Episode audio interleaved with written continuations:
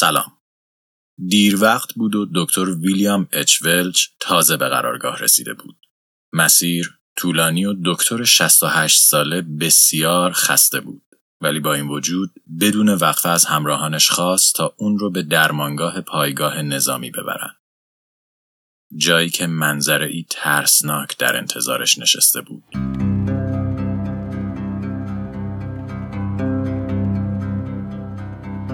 شایعات زیادی درباره بیماری جدید وجود داشت. عدهای حاضر بودن قسم بخورن که سربازان دشمن رو دیده بودند که شبانه با کشتی وارد کشور شده و بیماری رو گونی گونی در خاک آمریکا خالی کرده بودند. عده دیگه هم مطمئن بودند که جاسوس های دشمن این بیماری رو برای تضعیف آمریکایی ها ساخته بودند. ولی دکتر ولچ باهوشتر از اون بود که بخواد به شایعات گوش بده. ولچ بعد از مدتی به محل درمانگاه رسید و با یکی از هولناکترین تصاویری که در عمرش دیده بود مواجه شد. جنازه هایی که اونقدر زیاد بودن که حتی فرصت پوشوندن اونها وجود نداشت و روی همدیگه تپه ای از مرگ رو ایجاد کرده بودند. افرادی که لبها، صورت و حتی در بعضی موارد کل بدنشون آبی تیره یا سیاه شده بود و به شکل عجیبی هیچ کدومشون افراد سال خورده نبودند. حتی برعکس، تقریبا همه مرده ها جوانانی بودند که نهایت سی و چند سال سن داشتند. افرادی که برق جوانی چشمان بیجونشون رو برای همیشه ترک کرده بود. همراهان ولچ در میان انبوهی از اجساد راهی رو باز کردند تا ولچ به میز معاینه برسه و از این فرصت استفاده کردند تا اتفاقات چند روز گذشته رو براش توضیح بدن. کشته شدگان جوانانی بودند که بدون هیچ نشانه ای ناگهان مریض و دچار تب و سردرد شدید می شدن. سردردی که به توصیف خود این افراد مثل این بود که میخی با چکش در مغزشون فرو رفته باشه و مثل اره ای مغزشون رو به چند تیکه تقسیم کنه. و همراه اون دردی که مشابه خورد شدن استخونهای اونها با پتک بود. اما این همه اطلاعاتی بود که مسئولین در اختیار داشتند. بیماری جدید خیلی به افراد مریض فرصت هوشیار بودن نمی‌داد چرا که با بالا رفتن تب افراد مریض دچار توهم می شدند و به حالت نیمه هوشیار فرو می رفتند. وضعیتی که ثانیه به ثانیه اونها رو به دروازه های مرگ نزدیک و نزدیکتر می کرد و گاهی تنها بعد از چند ساعت و در حالی که از دهان و بینی دچار خونریزی شده بودند جون خودشون را از دست می‌دادند.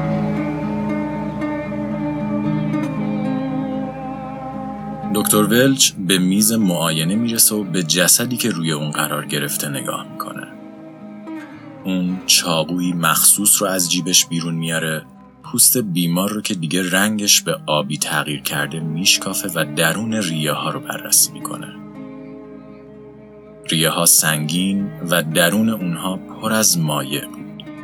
فرد بیمار به معنای واقعی کلمه در بدن خودش غرق شده بود.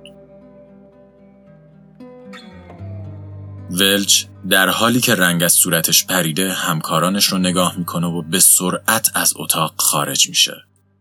اون به تنهایی بیرون از درمانگاه و در حالی که ترس تمام وجودش رو فرا گرفته به آسمان شب خیره میشه.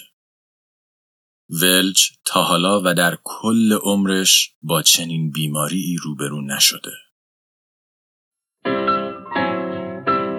زمان مارچ 1918 مکان مقر نظامی فانستون ایالت کانزاس آمریکا قرارگاه فانستون یکی از بزرگترین پایگاه های نظامی آمریکاست و از اون به عنوان یک مقر آموزشی برای سربازان تازه نفس استفاده میشه. سربازایی که تازه وارد ارتش شدن از همه جای کشور به این مقر فرستاده میشن تا های نظامی رو فرا بگیرند و برای جنگ آماده بشن. سال 1918 زمان عجیبی برای جهان بود. بیش از چهار سال از مرگبارترین رویدادی که انسان اون زمان در عمر خودش تجربه کرده بود میگذشت و مردم اروپا در جنگی بیپایان گرفتار شده بودند که زندگی، امنیت و آسایش اونها رو مختل کرده بود. جنگ جهانی اول به شکل خیلی احمقانه و با ترور یک شاهزاده آغاز شده بود و کشورهای اروپایی که برای مدت زیادی در حال ارتقای تجهیزات نظامی خودشون و اکنون دنبال بهانه‌ای برای تست این تجهیزات بودن رو به جون یکدیگر انداخته بود. یک سال قبل و در ژانویه 1917 آمریکا هم علیه آلمان اعلان جنگ کرده و رسما وارد جنگ جهانی اول شده بود و از اون زمان به شکلی پیوسته سربازان خودش رو به خطوط مقدم در فرانسه اعزام کرد. همین موضوع نیاز به سربازهای تازه نفس رو در کشور افزایش داده و قرارگاه فانستون رو به یکی از شلوغترین مناطق کشور تبدیل کرده بود. حدود 56 هزار سرباز که همه در حال طی کردن دوره های فشرده آموزشی و منتظر اعزام به فرانسه بودند. سربازانی که به خاطر جمعیت زیاد در هم فشرده شده و قوانین بهداشتی که به خاطر زمان جنگ کاملا نادیده گرفته شده بودند. بیتوجهی که در نهایت قرار بود باعث ایجاد مشکل خیلی خیلی بزرگی بشه. در چهارم مارچ یکی از آشپزهای کمپ فانستون به درمانگاه مقر رفت و وضع نامساعد خودش رو به پزشک ارتش اعلام کرد. تب، بدندرد و سرفه شدید. دکتر اون رو در درمانگاه بستری کرد تا از ابتلای دیگر سربازان به بیماری جدید جلوگیری کنه. ولی تا عصر بیش از 100 سرباز دیگه با وضعی مشابه به درمانگاه مراجعه کردند.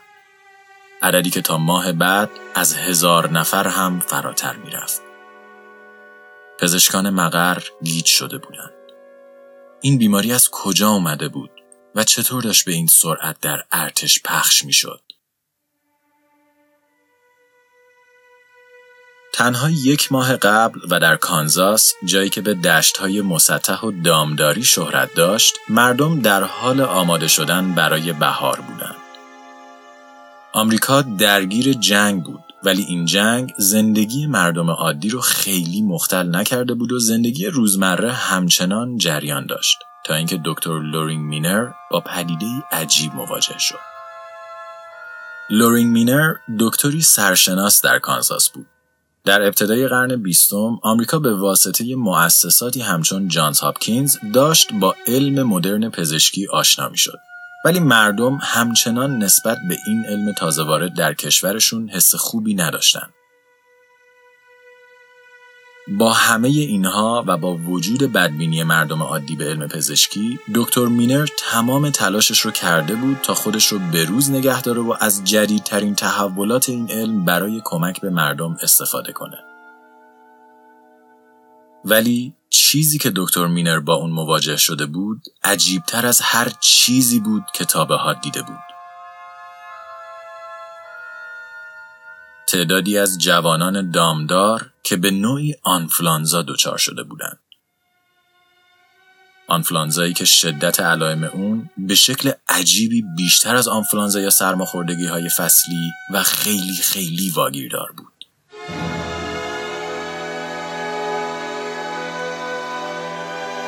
سردرد شدید، کوفتگی بدن، تب و صرفه های خشک همه از نشانه های آنفولانزای جدید بودند و مشکلات تنفسی بعد از ابتلا به بیماری گاهی اوقات به مرگ این جوانان ختم می شد.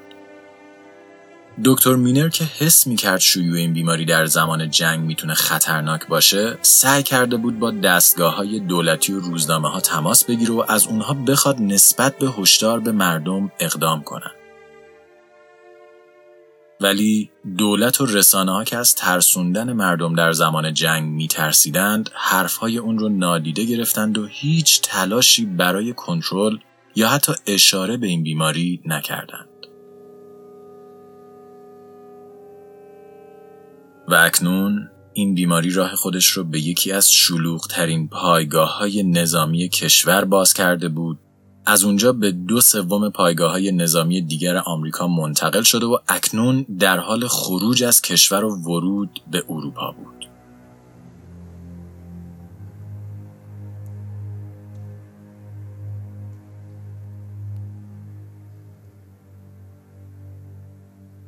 دکتر ولچ در علم پزشکی در آمریکا شهرت زیادی داشت.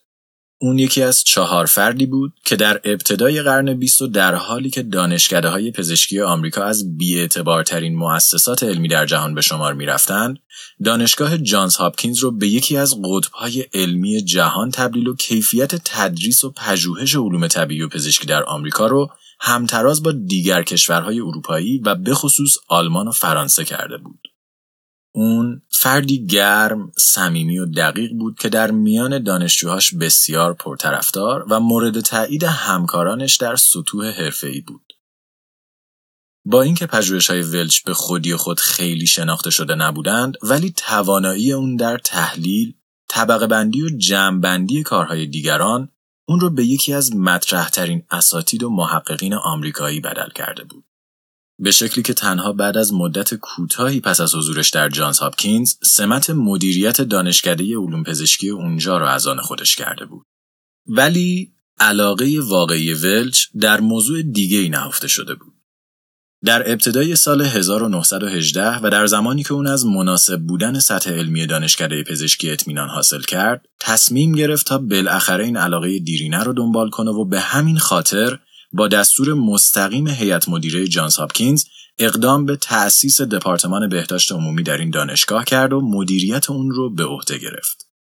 بهداشت عمومی در حقیقت دورنگاه پزشکی روی جامعه به شمار می‌رفت و هنر پیشگیری از بیماری، طولانی کردن عمر و ارتقاء سلامت مردم از استراتژی های فکر شده و تصمیم های هوشمندانه در میان سازمان های دولتی و خصوصی و جوامع و افراد بود.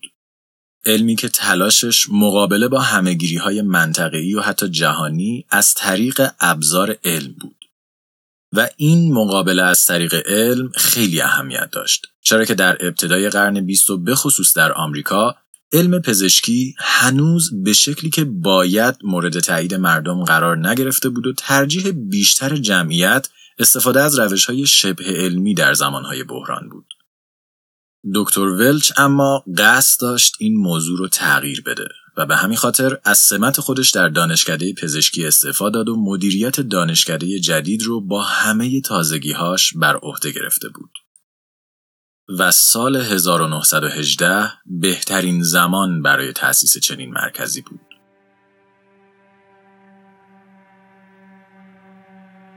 در طول تاریخ جنگ و بیماری رابطه ای در هم تنیده و نزدیک داشتند.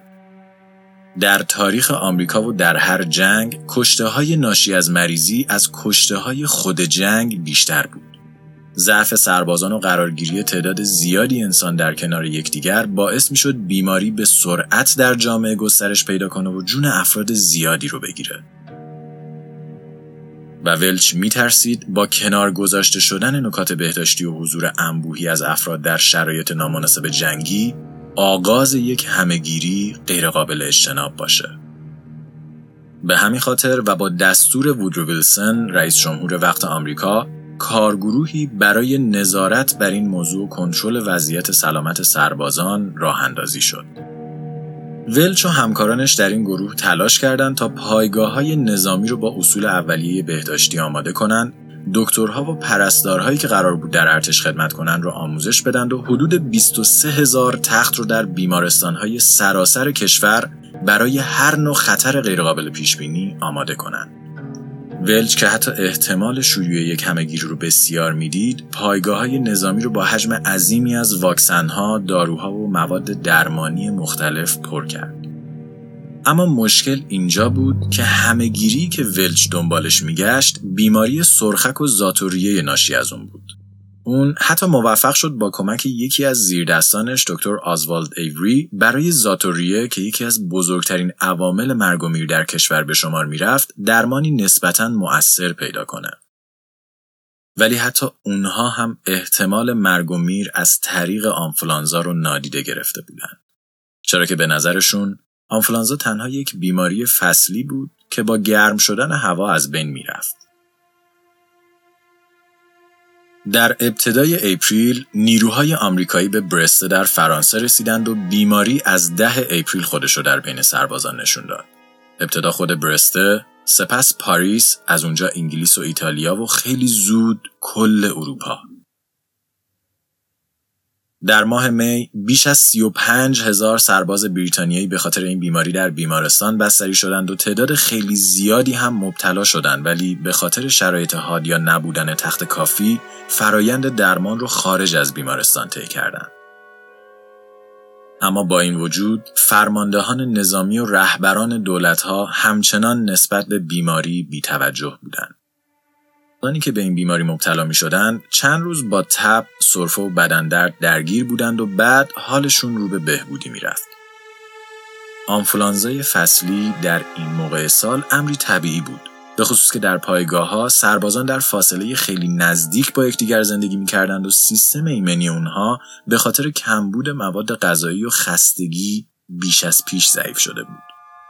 تنها نکته منفی برای ارتش این بود که در این فاصله چند ماهه تعداد زیادی از سربازان از جنگیدن باز میموندند ولی حتی این موضوع هم بعد از چند هفته از نفرین به نعمت تبدیل شد. چرا که سربازهای آلمانی همین ویروس را از دشمنان خودشون گرفته بودند و تلاش اونها برای آخرین حمله به فرانسه ناکام مونده بود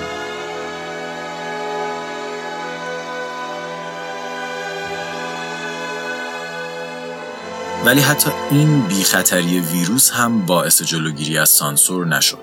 انگلیس و فرانسه مثل آمریکا از ترس ترسوندن مردم و تضعیف روحیه اونها روزنامه ها را از انتشار هر گونه خبری درباره آنفولانزایی که شیوع بالایی داشت من کردند و هر گونه گزارش از این مریضی غیرقانونی اعلام شد.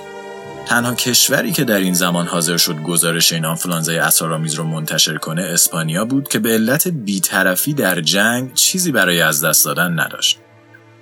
روزنامه های اسپانیایی بعد از اینکه پادشاه کشور به بیماری مبتلا شد خبر این بیماری رو گزارش کردند و این مریضی خیلی زود لقب آنفلانزای اسپانیایی رو به خودش گرفت با وجود اینکه منبع اصلی اون یک کشور و حتی یک قاره دیگه بود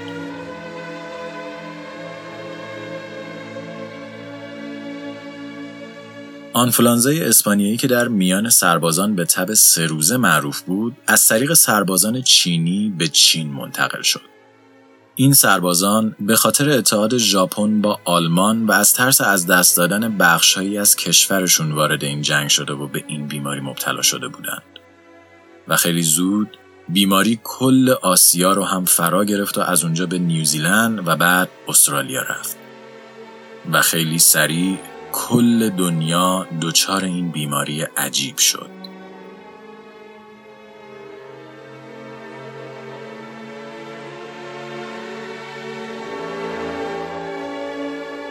ولچ که در ابتدا نسبت به آنفلانزای اسپانیایی بیتوجه بود با دیدن آمار و ارقام شیوع کنجکاو و کمی نگران شد و بعد فرایند جمع آوری اطلاعات درباره بیماری رو آغاز کرد.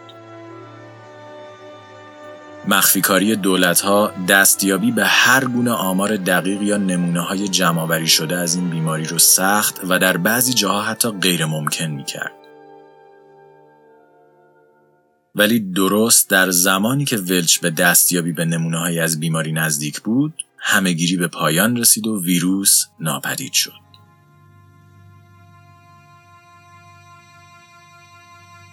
در ده آگوست 1918 شش ماه بعد از ابتلای اولین گروه به آنفولانزای اسپانیایی بریتانیا همهگیری رو تمام شده اعلام کرد و ژورنال پزشکی این کشور تنها ده روز بعد مدعی شد که بیماری کاملا ناپدید شده. سربازان دونه دونه شروع به بهبود کردند و بجز درصد کمی که جون خودشون رو به خاطر بیماری یا به خاطر بیماری های ناشی از بیماری از دست داده بودند بقیه روز به روز در حال بهتر شدن بودند. خطری که ولچ از ابتدای جنگ از اون میترسید و نسبت به اون هشدار می‌داد از بیخ گوش جهان رد شده بود و همزمان با نزدیک شدن به پایان جنگ جهانی اول دنیا یک بار دیگه می‌تونست آرامش رو تجربه کنه. ولی ولچ به اندازه دیگر همکارانش خوشبین نبود. اون از این میترسید که بیماری نابود نشده باشه و تنها برای مدتی کوتاه خود رو مخفی کرده و در حال تغییر باشه. و متاسفانه حق با ولچ بود. آنفلانزای اسپانیایی به شکلی کاملا مخفیانه در حال ادامه بقای خود و جهش به یک نسخه جدیدتر بود. نسخه ای بی نهایت مرگبارتر.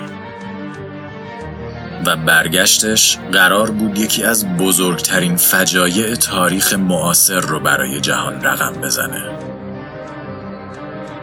در قسمت دوم 1918 ما می‌بینیم که چطور این بیماری درست در زمانی که جهان مشغول برگشت به آرامش بعد از جنگ بود به مردم دنیا حمله کرد و چگونه اشتباهات مدیریتی، نبود شناخت کافی و عدم رعایت نکات ایمنی در چند هفته به مرگ میلیون ها انسان منجر شد.